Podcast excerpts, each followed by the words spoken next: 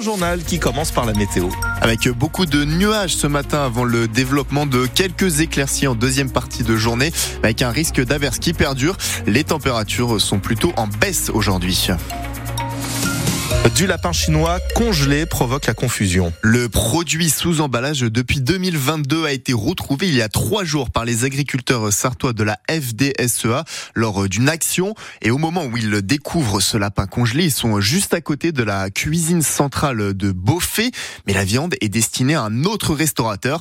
Trop tard, la cuisine est depuis pointée du doigt. Ce que déplore Jean-Louis Fernandez, directeur de l'activité cuisine centrale au groupe Convivio. Ça nous a été réellement préjudiciable puisqu'il y a eu un amalgame de fait entre les origines et la cuisine. Lors de cette visite tout à fait légitime des agriculteurs, nous avons ouvert les portes de la cuisine. Les agriculteurs sont venus et ont confirmé les origines des produits dans notre cuisine. Nous avons montré les traçabilités qui étaient à l'intérieur du, du, transporteur. Les agriculteurs ont constaté que les bons de livraison afférents à notre cuisine centrale traçaient bien des origines françaises. Ce transporteur-là mutualise les livraisons, donc il transporte sur l'intégralité du département et sur l'intégralité de ses clients. Or, le lapin chinois, le bon de livraison afférent, était bien à destination d'un traiteur du coin ou de la région et en aucunement à notre cuisine centrale. Sauf que, évidemment, les raccourcis sont faits entre l'ouverture du camion à Beaufay et la cuisine que je dirige. Et les explications complètes sont à retrouver en détail sur notre site francebleu.fr et sur notre application ici. Le monde de l'agroalimentaire qui voit s'affronter L214 et LDC, le numéro 1 français de la volaille. Et la justice a donné raison à l'entreprise sartoise hier, estimant que l'association de défense des animaux n'avait pas le droit de coller des étiquettes avec inscrit dessus poulet manipulé génétiquement sur les barquettes de la marque Le Gaulois.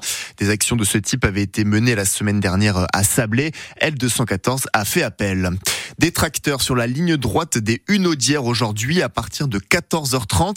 Un mouvement pour faire entendre la voix des agriculteurs organisé par la FDSEA et les JA de la Sarthe. Et si les syndicats organisent cette action, c'est pour mettre la pression avant le salon de l'agriculture qui s'ouvre demain, porte de Versailles à Paris. Les personnalités publiques et certaines sociétés pourraient être ciblées par cette colère, alerte les services de renseignement français. Alors pour prévenir ces risques, la sécurité a été renforcée. Ariane Griessel. Si la semaine dernière, autour de 300 personnes étaient mobilisées en moyenne chaque jour dans le cadre de ce mouvement, elles étaient un peu plus de 600 depuis le début de la semaine pour passer même à 1200 hier.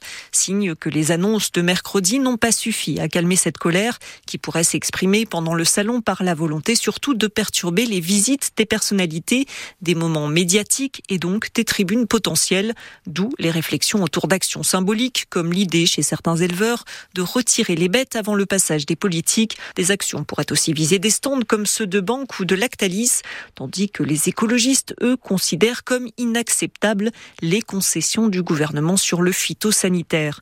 Un condensé de mécontentement que les organisateurs du salon ont anticipé en augmentant de 30 à 40 le nombre d'agents de sécurité, même si le but de la majorité des agriculteurs n'est pas de gêner le déroulement de l'événement selon les services de renseignement, qui rappellent que ces derniers voient surtout un lieu d'échanges commerciaux et de rencontres avec la population. Un début demain donc du salon de l'agriculture. Emmanuel Macron qui veut organiser à cette occasion un grand débat, un grand débat avec l'ensemble des acteurs du monde agricole. Et France Bleu y sera mardi prochain puisque nous dépêchons au salon d'agriculture Fabien Aubric et nous le suivrons ainsi euh, tout au long de la journée.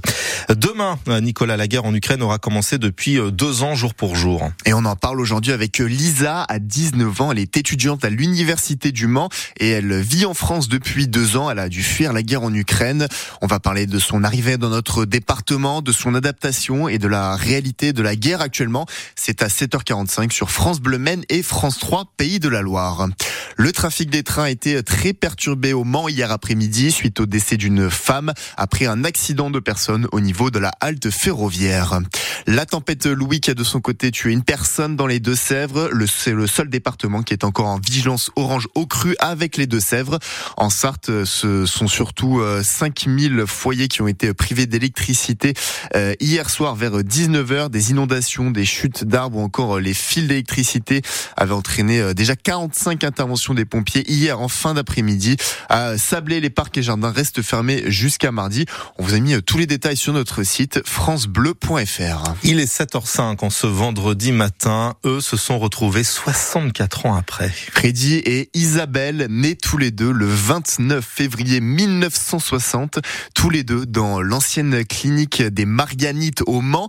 Mais grâce à Facebook, ils se sont retrouvés et euh, Léa Dubos, ils se sont rencontrés dans la capitale sartoise hier. Un moment émouvant. Freddy attend dans le hall de la gare, un bouquet de fleurs à la main. Il est assez ému. C'est vrai que ça fait drôle. J'ai toujours su euh, par l'intermédiaire de ma maman qu'il y avait une petite fille euh, qui était née ce jour-là, un bébé qu'à mon âge maintenant. Comment vous allez savoir que c'est elle euh, quand elle va sortir du train? Alors elle m'a envoyé une photo. Et justement, après 15 minutes d'attente, elle est là, on la voit. 64 ans après, et on se reconnaît. Hein. Quand on dit que les bébés n'ont pas de mémoire, mais c'est pas vrai. De mémoire. Rapidement très à l'aise, ils discutent, plaisantent. Toi non plus, t'as pas changé.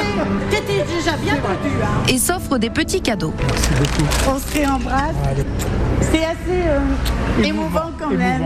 Je le pensais pas, mais c'est énormément émouvant. Depuis qu'elle a retrouvé Freddy sur Facebook, Isabelle était impatiente de rencontrer celui avec qui elle partage une histoire particulière. J'ai encore la boule au ventre. Hein. Il est tellement beau. Hein. Les 29 sont beaux. Je suis pas déçue. une belle rencontre. Ma jumelle, 29 février, et en plus à une heure d'intervalle. On, on, se sent différent. On va essayer pendant quelques heures là de, de se retrouver et de voir euh, bah, comment chacun a mené sa vie. Freddy et Isabelle voudraient ensuite retrouver les 14 autres bébés nés le 29 février 1960 au Mans pour se réunir dans 4 ans. Un reportage France Bleu Maine signé Léa Dubos que vous pouvez retrouver en vidéo sur notre site francebleu.fr.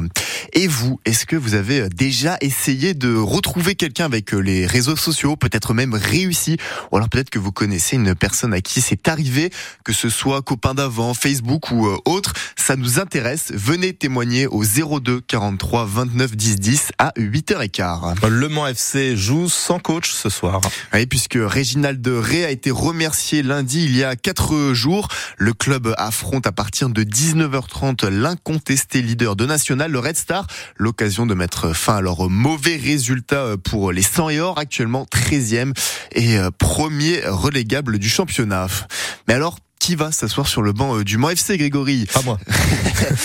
Peut-être par contre Richard Désiré, l'ancien coach qui avait fait remonter le club en Ligue 2. Il s'est positionné sur notre antenne hier. J'ai toujours la volonté. C'est un beau challenge à relever, a-t-il déclaré sur France Bleu Maine. L'interview est complète est à retrouver sur notre site et sur l'application ici. On continue et on finit avec du football, avec une statistique un petit peu décevante. Un club français sur les quatre encore en lice s'est qualifié hier pour les huitièmes de finale de la Ligue Europa. Seul Marseille a réussi à passer en battant les Ukrainiens du Shakhtar. Toulouse est sorti par le Benfica, Rennes par le Milan AC et Lens a été éliminé par Fribourg. Ce soir, c'est Metz-Lyon à 21h en ouverture de la 23e journée de Ligue 1. Est-ce qu'il fait beau aujourd'hui, Grégory? Pas trop, non. Bon, mais c'est moins moche qu'hier. Bon, donc c'est le verre à moitié plein ou à moitié vide, hein, selon que vous soyez optimiste ou pessimiste en ce début de